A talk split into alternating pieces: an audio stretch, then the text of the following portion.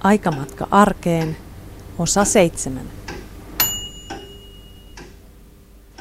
Tässä ohjelmasarjassa tarkastelemme erilaisten arkeen hyvin kiinteästi liittyvien ilmiöiden avulla sitä, miten Suomesta oikein tuli Suomi. Eli se moderni, jälkiteollinen Suomi, jollaisena sen nyt tunnemme. Tässä sarjan seitsemännessä osassa puhumme autoilun historiasta. Nykyisin autoja on Suomessa 3,5 miljoonaa, eli yhtä autoa kohti on 1,6 suomalaista. Autoilu liittyy tänä päivänä kaikkeen. Aamulla työmatkan aluksi lapset heitetään autolla päivähoitoon, töiden jälkeen haetaan takakonttiin ruokaostokset kaupasta ja illalla kuskataan lapsia harrastuksiin. Aina ei toki ole ollut näin. Tässä sarjan seitsemännessä osassa autoilun historiasta meille kertoo liikennehistorioitsija Tapani Mauranen Tieliikennemuseo Mobiliasta. Samalla pääsemme myös kuulemaan, mitä kaikkea Yleisradion arkistosta ja vähän muualtakin löytyy aiheeseen liittyen.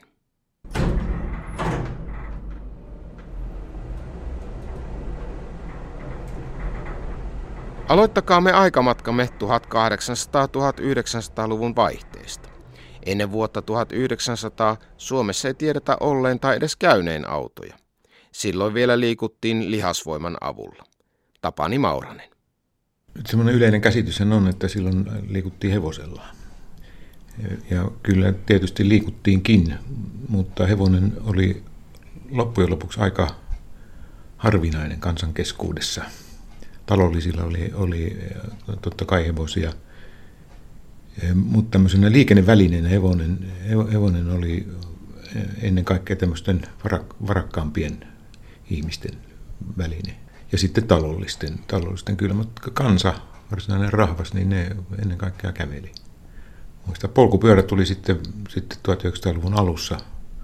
Ja nimenomaan niin kuin tämä aikaisemmin kävellyt kansanosa niin, niin hyötyi, hyötyi siitä, että se oli sen hintaluokan esine, joka oli mahdollista hankkia. Toisin kuin hevonen, joka, joka sitten myöskin vaati jatkuvaa hoitoa ja yllä, ylläpitoa, ruokkimista, tallin näin, näin edelleen.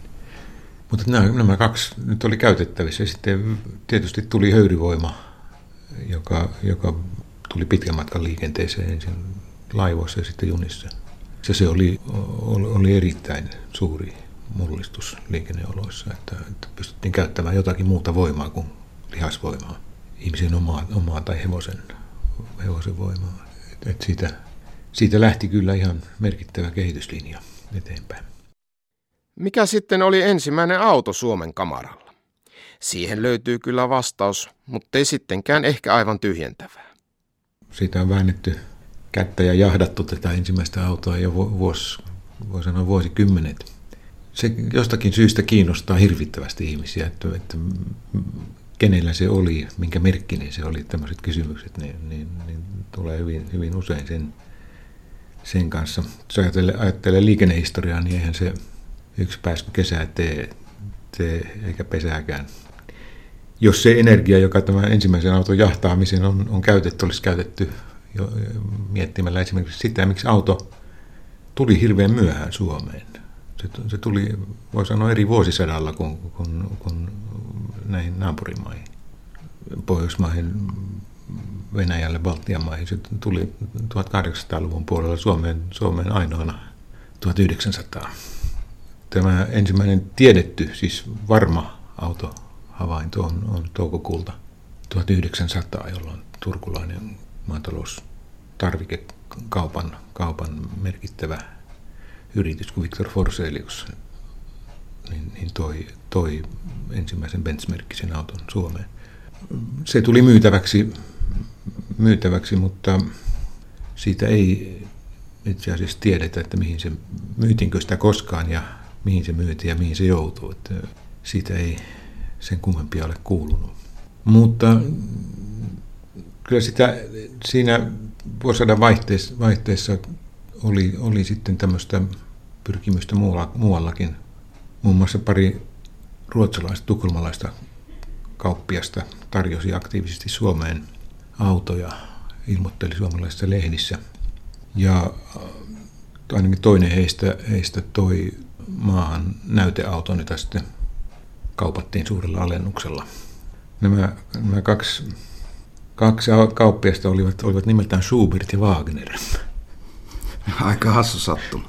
Joo, joo tämä, Schubert nimenomaan oli, oli aika, aika iso ja, ja keskeinenkin ruotsalainen autokauppias ja, ja moottorivalmistaja. Wagner oli tämmöinen kirjapainokoneiden koneita maahan tuova liike, jolla oli toimintaa Suomessakin. Sitä ei ole tietoa, että, että saivatko he myytyä tänne yhtään autoa, mutta, mutta tuota, mahdollista se on. Ja on niin kuin jopa mahdollista, että sieltä on tullut auto Suomeen ennen tätä Forseliuksen autoa. Mutta käytännössä niin, niin todennäköisesti, jos halutaan tietää, tietää, mikä nyt oli ensi, ihan ensimmäinen auto, joka Suomen kamaralla kävi, niin, niin mä kyllä etsisin sitä tuolta idästä päin. Että, että kannaksella tiedetään kyllä liikkuneen noita venäläisten autoja jo, jo 1800-luvun puolellakin, mutta yhtään semmoista niin kuin pitävää näyttöä sieltä, sieltä ei ole. Mutta jo se, että sieltä tuli tie ja lännestä ei oikein tullut, niin, niin saattaisi tukea ajatusta siitä, että siellä, sieltähän ne tulee. Tietyssä suppeassa piirissä tämä uusi keksintö herätti kovastikin kiinnostusta. Jopa sen verran, että ensimmäinen autolehtikin perustettiin ihan 1900-luvun alussa. Se loppui kuitenkin pian varsin nololla tavalla. Se hämmästyttävä kyllä, niin tuota, ensimmäinen voi sanoa yritys, tai, tai osin onnistunutkin, oli, oli jo niinkin varhain kuin 1906, jolloin tämmöinen Automobiilen niminen, niminen lehti, lehti alkoi ilmestyä. Siitä tuli kahdeksan numeroa vuonna kevä, keväällä, keväällä 1906 ja, ja tuota, se loppui vähän ikävästi. Sitten, sitten tämä lehti järjesti autokilpailut tuolla Oulunkylän raviradalla ja, ja sinne tuli runsaasti väkeä, mutta ei yhtään autoa.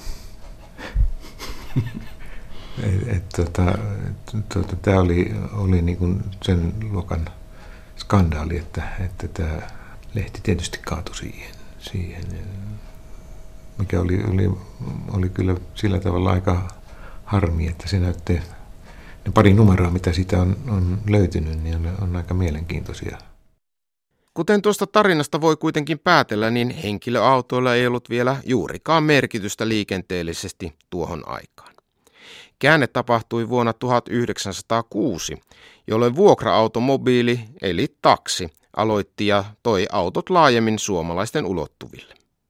Merkittävä muutos siinä oli se, että, että kun sitä ennen oli tuotu autoja tällaisten yksittäisten ihmisten käyttöön, siis varakas väki hankki itselleen autoja siellä, siellä täällä. Niitä ei kovin, kovin monta tuohon aikaan vielä, vielä Suomessa ollut, mutta tämä 06 oli käännekohta sikäli, että, että silloin aloitettiin ammattimainen autoliikenne. Eli seitsemässä kaupungissa aloitettiin taksiliikenne. Ja, ja se on sillä tavalla tärkeä muutos, että, että nyt niin tavallinen ihminen saattoi tutustua siihen ihmeeseen muutenkin kuin, kuin että näki sen menevän tiellä tai, tai seisovan, seisovan jossakin. Että se, se, se, siitä tuli ihan toisenlainen ilmiö. Kuka tahansa saattoi maksua vastaan, vastaan niin sitä käyttää. Ja, ja tuota, tämä oli sitten ehkä keskeisin, keskeisin auton käyttömuoto ennen ensimmäistä maailmansotaa, joka tämä maailmansota sitten itse asiassa niin johti siihen, että autoilu käytännössä loppui. Polttoaine, polttoainetta ei saatu tuotua ja kun autojakin oli kovasti vähän ja parhaat päältä oli viety, viety sotaan, niin, niin eipä siinä oikein liikennettä syntynyt. Ensimmäisen maailmansodan tuomasta takaiskusta toipumista vaikeutti valuuttapula. Käänne tapahtui vasta vuonna 1923, jolloin alkoi autoistumisen toinen aalto. Ensimmäiset tärkeät autot, autot oli, oli takseja ja linja-autoja. Tietysti kuorma-auto myöskin, myöskin tuota, oli, oli, oli tärkeä, mutta tavallisen, tavallisen ihmisen tarpeisiin, niin, niin, niin ehkä linja-auto on se, se joka, joka on, on muuttanut kaikkein eniten tätä liikkumisen tapaa Suomen teillä. Millä tavalla se muutti sitä? No se teki, teki sen, se, se antoi, tämän koneellisen, koneellisen voiman – ihan tavallisen ihmisen käyttöön. Kä- käyttöön. Kuka, kuka tahansa saattoi matkustaa taksilla, kuka tahansa saattoi matkustaa linja-autolla, niin kuin tänäkin päivänä. Ja, ja tuota, vaihtoehtona oli, oli käveleminen. Kyllä se ihmiset käveli paljon vielä, vielä sen jälkeenkin. Se, että matkustamisesta piti maksaa, niin se oli, oli aikamoinen kynnys osalle, osalle kansaa. Että, että sitä pidettiin turhuutena, koska voi kävelläkin. Aikaa, aikaa ilmeisesti oli. Ja tuota, linja-autollahan on, on, on se ero näihin, näihin muihin aikataulun mukaisiin, mukaisiin liikennevälineisiin, että sen, sillä pääsee paikkoihin, joihin, joihin rautatie tai höyrylaiva ei, eivät tule. Et ne on, ne on tämmöinen niin raskas runkoverkko, jota sitten auto, linja-auto ja taksi, taksi niin täydentävät, että toimii syöttö liikenteenä, liikenteenä näillä. Tällähän oli linja-autolla myöskin, myöskin niin, niin sitten tässä sellaisia ulottuvuuksia, joita ei ehkä tule ajatelleeksi. Yksi oli se, että se, se avasi noille maaseudun pieneläjille, joilla ei ollut hevosta, niin ne pääsi, pääsivät markkinoille, siis myymään tuotteitaan. Pakkas, pakkas linja-autoon autoon tuota, tuotteensa ja meni kaupunkin torille myymään. Ja, ja kun, kun tämä kaupallistuminen, kaupallisen tuot, maataloustuotannon nousu oli tällainen keskeinen talouden kehitys, kehityslinja, niin, niin linja-auto kyllä aika merkittävästi sitä, sitä edes, edes auttoi. Siellä niitä kulki sijaan ruhoja ja mansikoita ja mikä, minkä mitäkin, mitäkin torille myytäväksi. Kuten tunnettua on automobiiliteollisuus viime vuosina kehittynyt varsin voimakkaasti. Joka vuosi ovat automobiilitehtaat voineet automobiileihin innostuneille henkilöille näyttää uusia teknillisiä saavutuksia, uusia keksintöjä, jotka ovat tehneet automobiilit helpommin hoidettaviksi ja varmakäyntisiksi tai myöskin huokeampi hintaisiksi. Ammattimies voi seurata näitä saavutuksia teknillisessä kirjallisuudessa, mutta autonostaja, joka ei aina ole asiantuntija, on tavallisesti kahden vaiheilla, kun uuden auton hankkiminen on kyseessä. Olipa sitten kysymys henkilö- tai kuorma-autosta. Hänenlaiselleen henkilölle ovat nämä automessut parhaita tilaisuuksia uusimpiin rakenteisiin tutustumiseksi, mietintään, arvosteluun ja valintaan. Sitten viime autonäyttelyn on eräitä uusia valmisteita tuotu maahan, ja automobiilikauppa on meillä saavuttanut laajuuden, jota vielä parisen vuotta sitten pidettiin mahdottomana. Rekisteröityjen automobiilien luku Suomessa onkin nyt noin kaksi kertaa niin suuri kuin vuosi sitten. Luonnollisesti tulee näyttely ensikädessä käsittämään ne uudet mallit, jotka ovat lähtöisin Suomessa edustetuista eurooppalaisista ja amerikkalaisista tehtaista.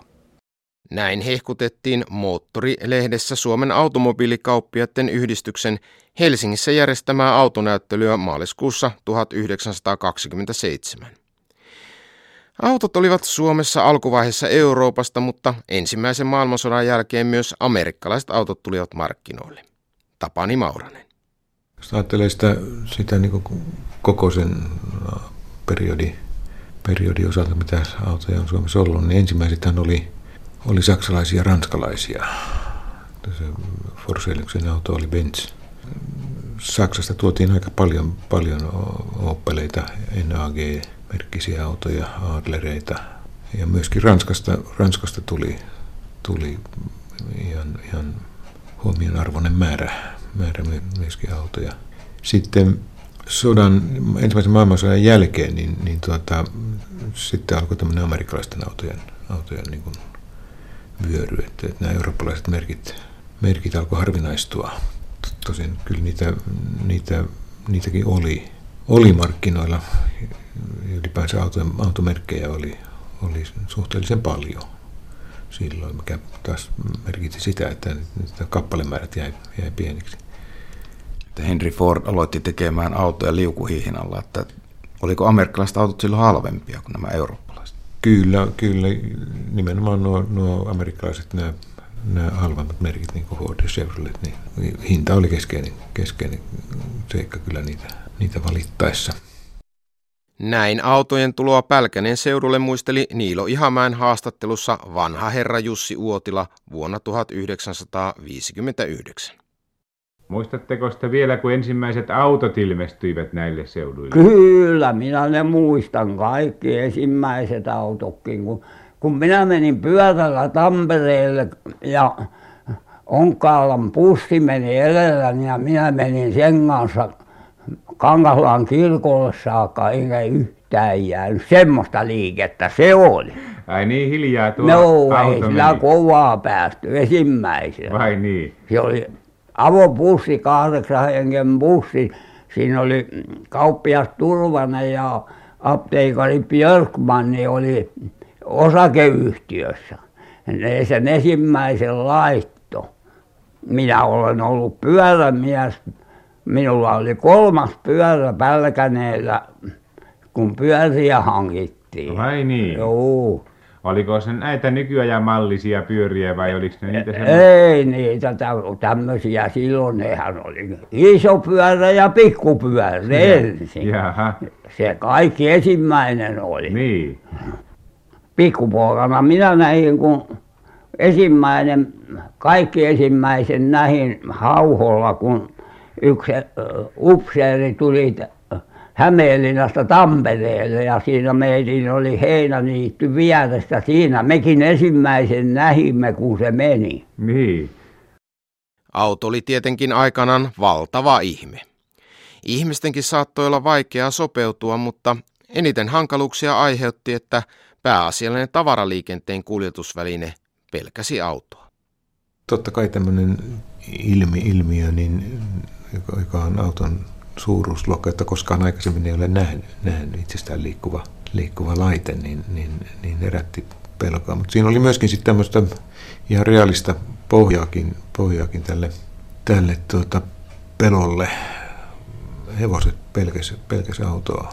Tai ei ollut mitään sellaista luonnollista ilmiöä, joka olisi, olisi niin kuin vastannut sitä, että ei tunnistanut, tunnistanut sitä tutuksi eikä vaan, vaan pelkäsi. Ja, ja, ja tuota, siinä tuli aika laillakin ihan onnettomuuksia siitä, että hevonen vauhkoontui, kun auto tuli vastaan ja painu, painu metsään. Siinä tuli, tuli niin kuin vahinkoja myöskin. Sitten oli niin, että kun tehtiin sääntöjä autoilulle, niin tehtiin ensi, ensi vaiheessa tehtiin tämmöisiä läänikohtaisia säännöksiä ja, ja, ja sitten nämä lähetettiin, Maahra lähetti ne, ne kuntien hyväksyttäväksi. Että Suomesta löytyi, olisiko niitä ollut parikymmentä kuntaa, jotka halusivat kieltää autoilu alueella. Ja, ja tuota, sitten kyllä ilmeni, että se kunnan toimivalta ei, ei ulotu ihan niin pitkälle, eikä, eikä näitä kieltoja sitten missään, missään voimaan tullut. Mutta perusteena oli, oli, oli niin kuin tämä, tämä, että se häiritsi tätä liikenteen valtavirtaa, eli, eli tätä hevosvetoista tavaraliikennettä. Se tietysti aikaa myöten, aikaa myöten tuota, mole, molemmilla puolilla sekä, sekä niin kuin ratin takana että siellä ohjauksissa niin opittiin, opittiin elämään sen, sen asian kanssa. Mutta kyllähän tänä päivänäkin niin kyllä hevonen pitää edelleenkin niin kuin opettaa, opettaa niin kuin elämään, yhteiselämää auton kanssa.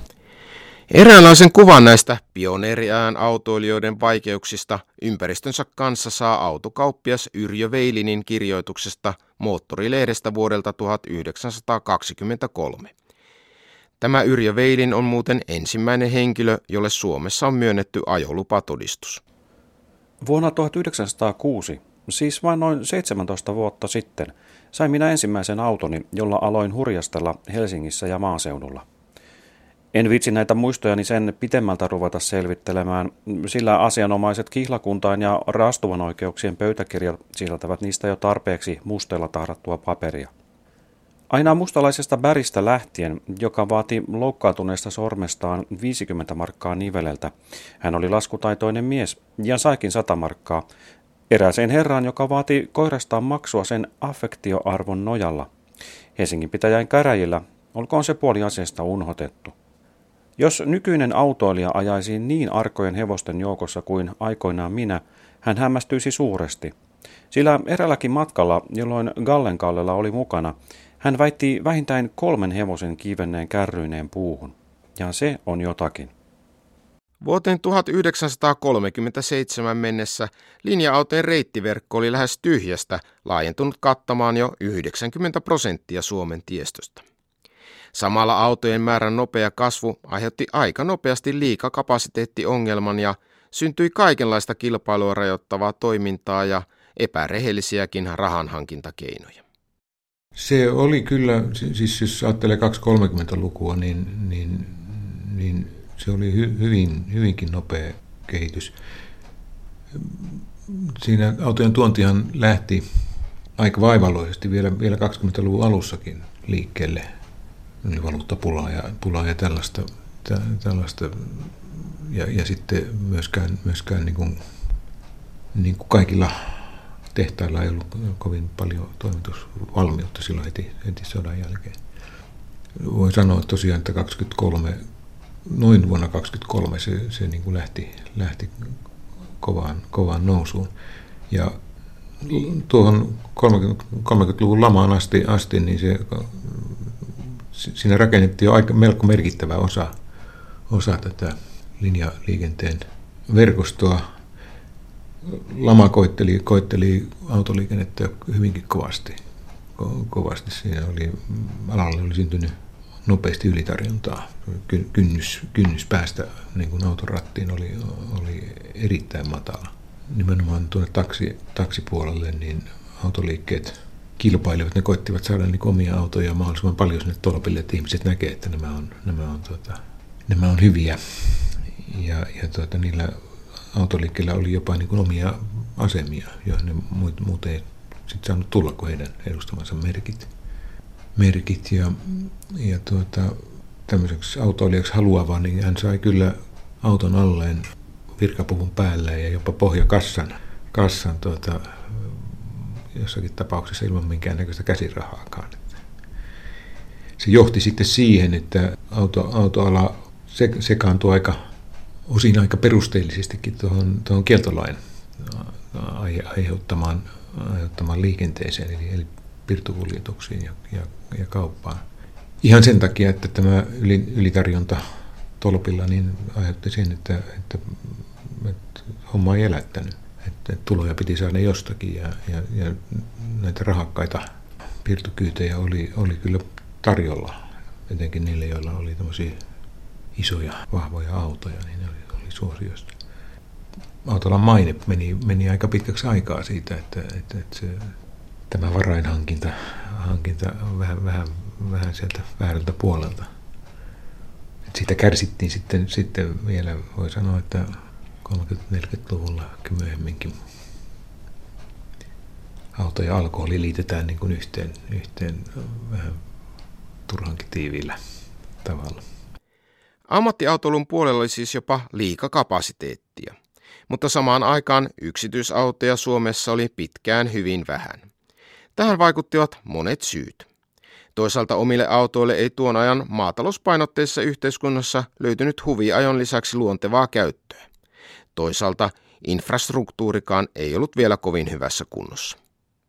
Kyllä tuo on yksi, yksi tekijä ilman muuta ja, ja sitten nämä luonnonolot teitten auraus oli, oli semmoinen ilmiö, joka, joka on aika myöhäinen. Ja siinäkin tietysti tavallaan se auto, auto oli, oli edellytys sille, että ne teitä, teitä niin kuin saatiin auratuksi. Tämä, tämä oli yksi, yksi ja, ja, ja tietysti muukin infrastruktuuri oli aika, aika lailla uusimisen tarpeessa sikäli, että tiethän oli rakennettu hevosliikennettä varten. Ja, ja, ja tuommoinen raskas kuorma-autoliikenne, linja-autoliikenne, mitä niille, ne oli tosi raskaita silloin alkuvaiheessa ne, ne kuorma-autot, niin ne särki kyllä tietä aika perusteellisesti, että, että aika suuri osa, osa tieverkosta jouduttiin tavallaan rakentamaan uudestaan, uudestaan tai, tai myöskin siirtämään uuteen paikkaan, että, että kun nämä yhteydet rautatieasemille ja tällaisiin, niin ne vaati, vaati yhdisteiden rakentamista, niin niitä sitten tehtiin. Sitten ehkä yksi, yksi semmoinen tekijä saattaa myöskin olla, olla se, että ei oikein löytynyt semmoista luontevaa käyttötarkoitusta henkilöautolle. Et tot, totta kai niin, niin sitä käytettiin huvi, huviajeluun, ajeluun, niin kuin tehdään tänäkin päivänä. Huviliikennehän on, vapaa-ajan on hyvin merkittävä osa autoilua tässä, mutta ajokausi oli lyhyt ja, ja, ja tuota, auto kallis. että et, et niitä, jotka, jotka ihan huvin vuoksi sitä sellaisen hankkivat, niin niitä ei kovin paljon Suomessa ollut. Tämä oli köyhä maa.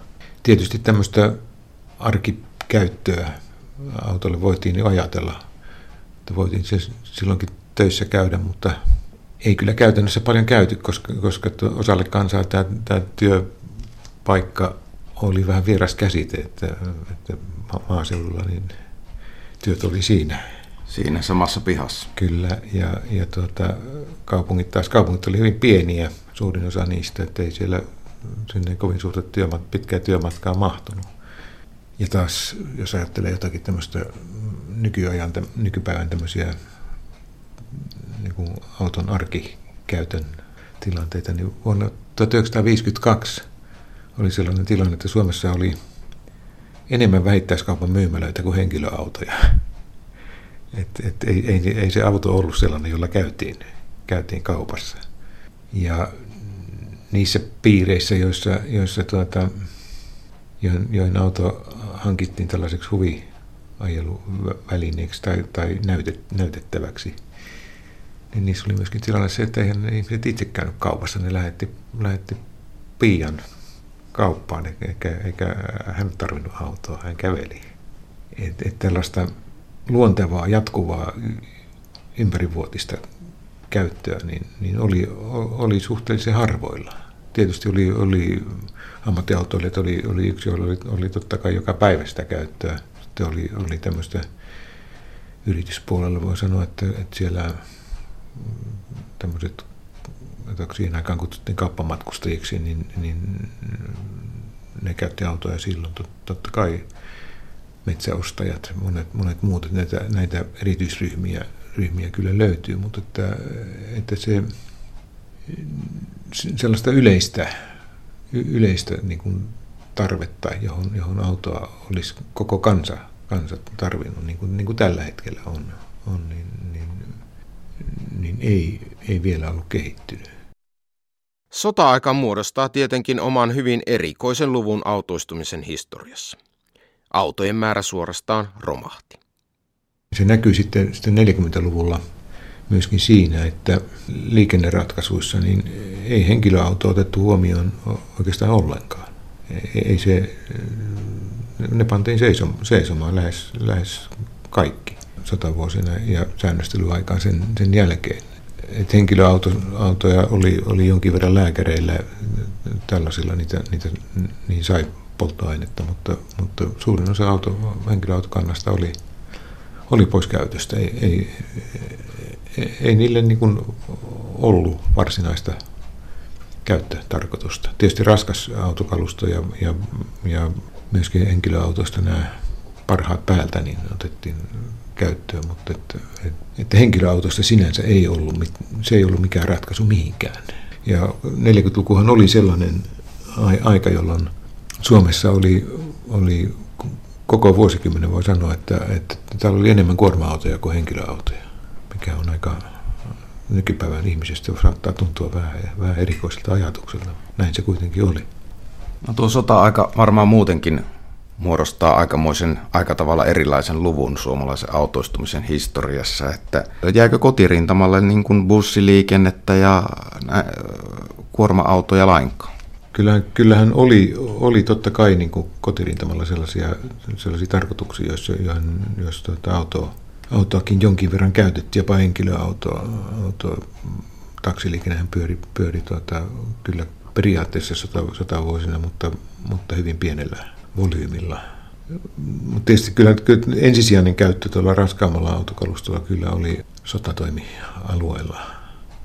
40-luvun luvun liikenteessähän oli tietysti tämä polttoainekysymys kysymys niin, niin tärkeä, koska, koska bensiinin saanti oli, oli vaikeaa ja, ja tuota, sen, sen varaan ei voitu suurta liikennettä rakentaa. Että puu, puu- ja hiilikaasuttimet, joissa kotimaista polttoaineista saatiin, saatiin liikennekäyttöön käyttöön sopiva voimanlähde, niin oli se, oli se muoto, missä autoliikennettä täällä, täällä ylläpidettiin.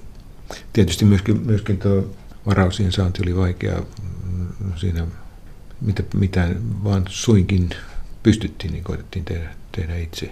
Renkaat oli yksi, yksi erittäin suuri ongelma koko sotavuosien ajan. Näin sota-ajan häkäpönttöautoja muisteltiin vuonna 2010 kadonnut Tampere-ohjelmasarjassa. Sehän oli sitten aina oltava mukana näitä hiili- tai pilkepussia ja sitä piti lisätä sitten tietyn ajan kuluttua. Ja sitä piti jopa välillä pysähtyä sen takia, että semmoisella rautasella kolalla hämmennettiin, sitä otettiin kansi auki siellä ylhäällä sen verran ja hämmennettiin, koska ne saattoi juuttua vähän sen, ne ei pudonnut, valunnut sinne alas riittävän tiukasti. Se palaminen saattoi häiriintyä, koska se tulipesä oli siellä alaosassa ja sinne oli tämä tämmöinen flekti, joka, joka piti yllä sitä palamisprosessia ja, ja niin edelleen. Ja sieltähän se lähti sitten tämä niin sanottu häkä puhdistukseen. Kyllä se aiheutti esimerkiksi näille sen ajan kuljettajille, jos ajatellaan joskus jatkosodan aikaa ja sen jälkeen, kun näitä kaasuttimia oli käytössä, niin sieltä auton kuljettajaporukasta löytyi paljon tämmöisiä sairaita ihmisiä, jotka olivat tätä käyttäessään saaneet niin sanotusti häkää.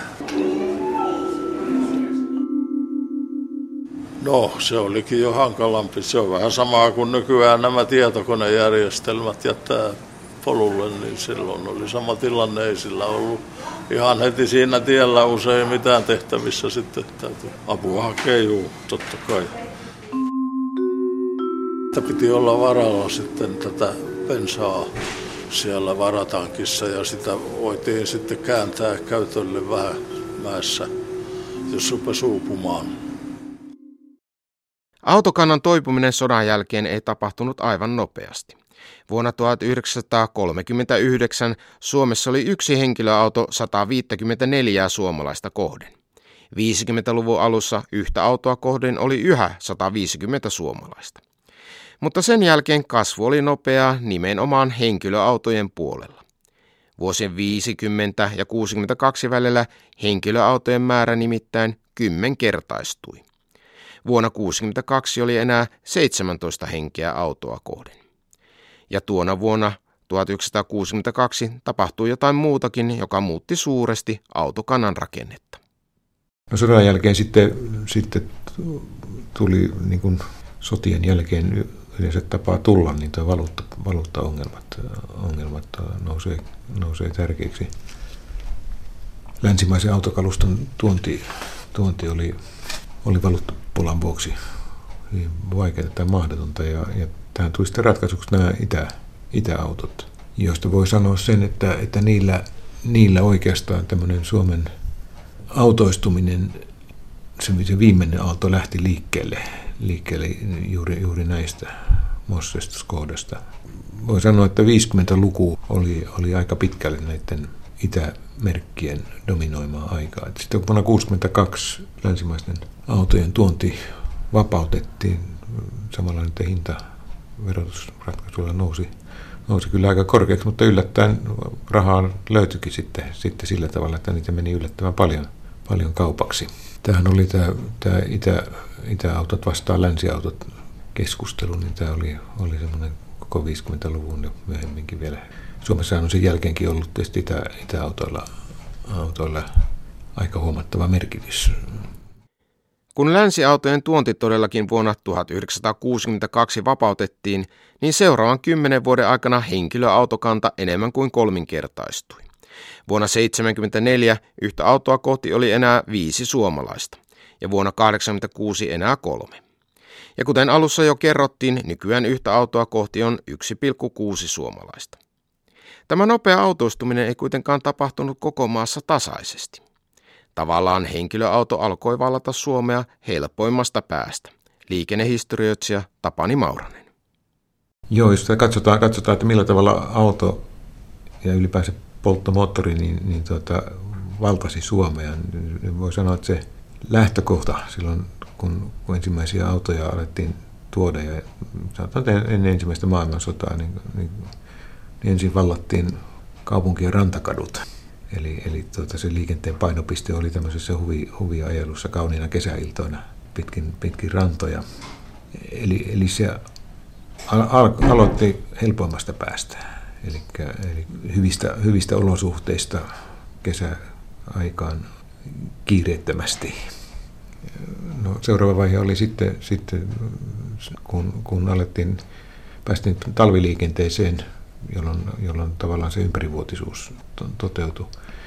Se oli, oli yksi vaihe. No, siinä vaiheessa oli niin, että, että autoja oli, oli ehkä eniten siellä, missä niitä vähiten tarvittiin. Eli, eli siellä, missä liikenneolosuhteet muutenkin oli aika hyvät. Eli näissä suurimmissa kaupungeissa, mutta maaseudulla, jossa, jossa ne varsinaiset liikenneongelmat oli, niin, niin siellä automäärät oli, oli pienempiä. Ja tavallaan se jatkui sitten koko, koko ajan, että, että auto valtaisi niin kuin, niin kuin aina helpommasta päästä, päästä totta kai liikennettä ja, ja elin, elintilaa itselleen. Ehkä viimeinen paikka, mihin, mihin, mihin sitten polttomoottori loppujen lopuksi tuli, oli, oli metsä. Sinne ei niin kuin kovin varhaisessa vaiheessa, vaiheessa päästy. Missä vaiheessa autot alkoi sitten maaseudullakin yleistyä? No se, se voisi sanoa, että, että aika pian sitten, kun tämä autoistumisen suuri aalto lähti, lähti liikkeelle, niin se ulottui kyllä sitten, sitten maaseudullekin. Nythän, nythän maaseud, maa, maanviljelijät on, on kaikkein autoistunein ryhmä Su- Suomessa, mikä nyt tietysti on ihan, ihan selvää, ei, ei maaseudulla oikein tule toimeen ilman, ilman autoa. Ja ehkä jos ajattelee tämmöistä perheviljelmää, niin se ei välttämättä yksi auto edes riitä. Sitä voisi sanoa, sanoa niin, että tämmöinen aika, jolloin Suomessa kär, kärsittiin auton puutetta, niin ehkä loppu, loppu tuonne 80-luvun lopun nousukauteen, että siinä vaiheessa silloin autojen myyntiluvut oli, oli tasolla, jota, jota ei ole vielä ylitetty. Että voisi ajatella niin, että, että siinä vaiheessa ne viimeisetkin, jotka autoa tarvitsivat tai sellaista halusivat, niin, niin jonkinlaisen auton saivat alle, jolloin, jolloin se kasvuvara sieltä tuli käytettyä. Että, että no, no sen jälkeen tietysti tuli tämä kakkosauto, auto, kolmosauto liikenne, liikenne vielä lisäksi, mutta että, että, että jonkinlainen käännekohta se, se niin kuin 80-luvun loppu, 90-luvun alku, alku ilmeisesti oli. Ja, ja kyllähän se autokaupan romahdus oli aika, aika, aika suuri. Että siihen ilmeisesti on sitä monenlaista sellaista syytä, syytä kertynyt, josta tämä, tämä ehkä oli yksi. Voi sanoa, että, että on aika helppo, helppo niin kuin yliarvioida sitä auton, auton merkitystä ja auton, auton yleisyyttä. Voi sanoa, että jopa niin kuin 60-luvulle asti. Et, et loppujen lopuksi se on, se on ollut suhteellisen pieni osa kansasta kuitenkin, joka, joka viime kädessä, viime kädessä niin, niin on aikaisempina vuosikymmeninä pysty henkilöautolla liikkumaan. Tämä liikenne oli ammattiliikennevetosta – henkilöliikenteessä ja myöskin, myöskin tuota, tavaraliikenteessä. Niin voi sanoa, että 60-luvulle saakka, saakka niin kes, keskeisin, ilman muuta niin kuin keskeisimpiä oli, oli, oli nämä ammattiliikenteeseen perustuvat, perustuvat niin kuin ratkaisut, linja-autoliikenne ja, ja taksi, taksiliikenne. Samalla kun elintason nousu on helpottanut autojen hankintaa, niin toisaalta myös autoistuminen on muokannut yhteiskunnan rakenteita. Nykyisin auto liittyy arjen toiminnoissa lähes kaikkeen. Tämä auton, auton tulo suomalaisen, suomalaisten perheiden ja ihmisten arkipäivään, niin se on, se on toisaalta niin kuin suhteellisen nuorikin ilmiö. Se liittyy tähän, tähän autoistumisen isoon aaltoon, jonka seurauksena myöskin sitten yhteiskuntaa ruvettiin rakentamaan aika tavalla toisen muotoiseksi. Sillä tavalla, että otettiin lähtökohdaksi se, että, se, että liikkuminen perustuu henkilöautoon. Kaupan toimipaikkojen paikkojen niin kuin sijoitus, kyllähän, kyllähän se siihen, siihen on perustunut pitkän aikaa. aikaa. Siis tulee, tulee näitä kytkentöjä, kytkentöjä, tulee kaupassa käyntiä, työmatkoja, lasten harrastuksia, lasten päivähoitoa, koulua, koulua näin, näin edelleen. Siinä on yksi aspekti tietysti on, on tämä arkipäiväistyminen. Mutta että sitä voi katsoa hiukan toista näkökulmasta sillä tavalla, että, että, että siinä käy niin, että auto alkaa liittyä, liittyä kaikkeen, aivan kaikkeen toimintaan, mitä, mitä ihmiset, ihmiset tekee. Että, että semmoisia asioita, joita, joita voi tehdä, tehdä käyttämättä autoa, ne on, on yhä vähemmän ja vähemmän. E, e, että sen liitty, liittyminen, liittyminen kaikkeen, samalla tavalla kuin, kuin tietokone toisella, toisella rintamalla tekee tämmöistä, tämmöistä niin kuin, niin kuin omaa maailmanvaltaansa.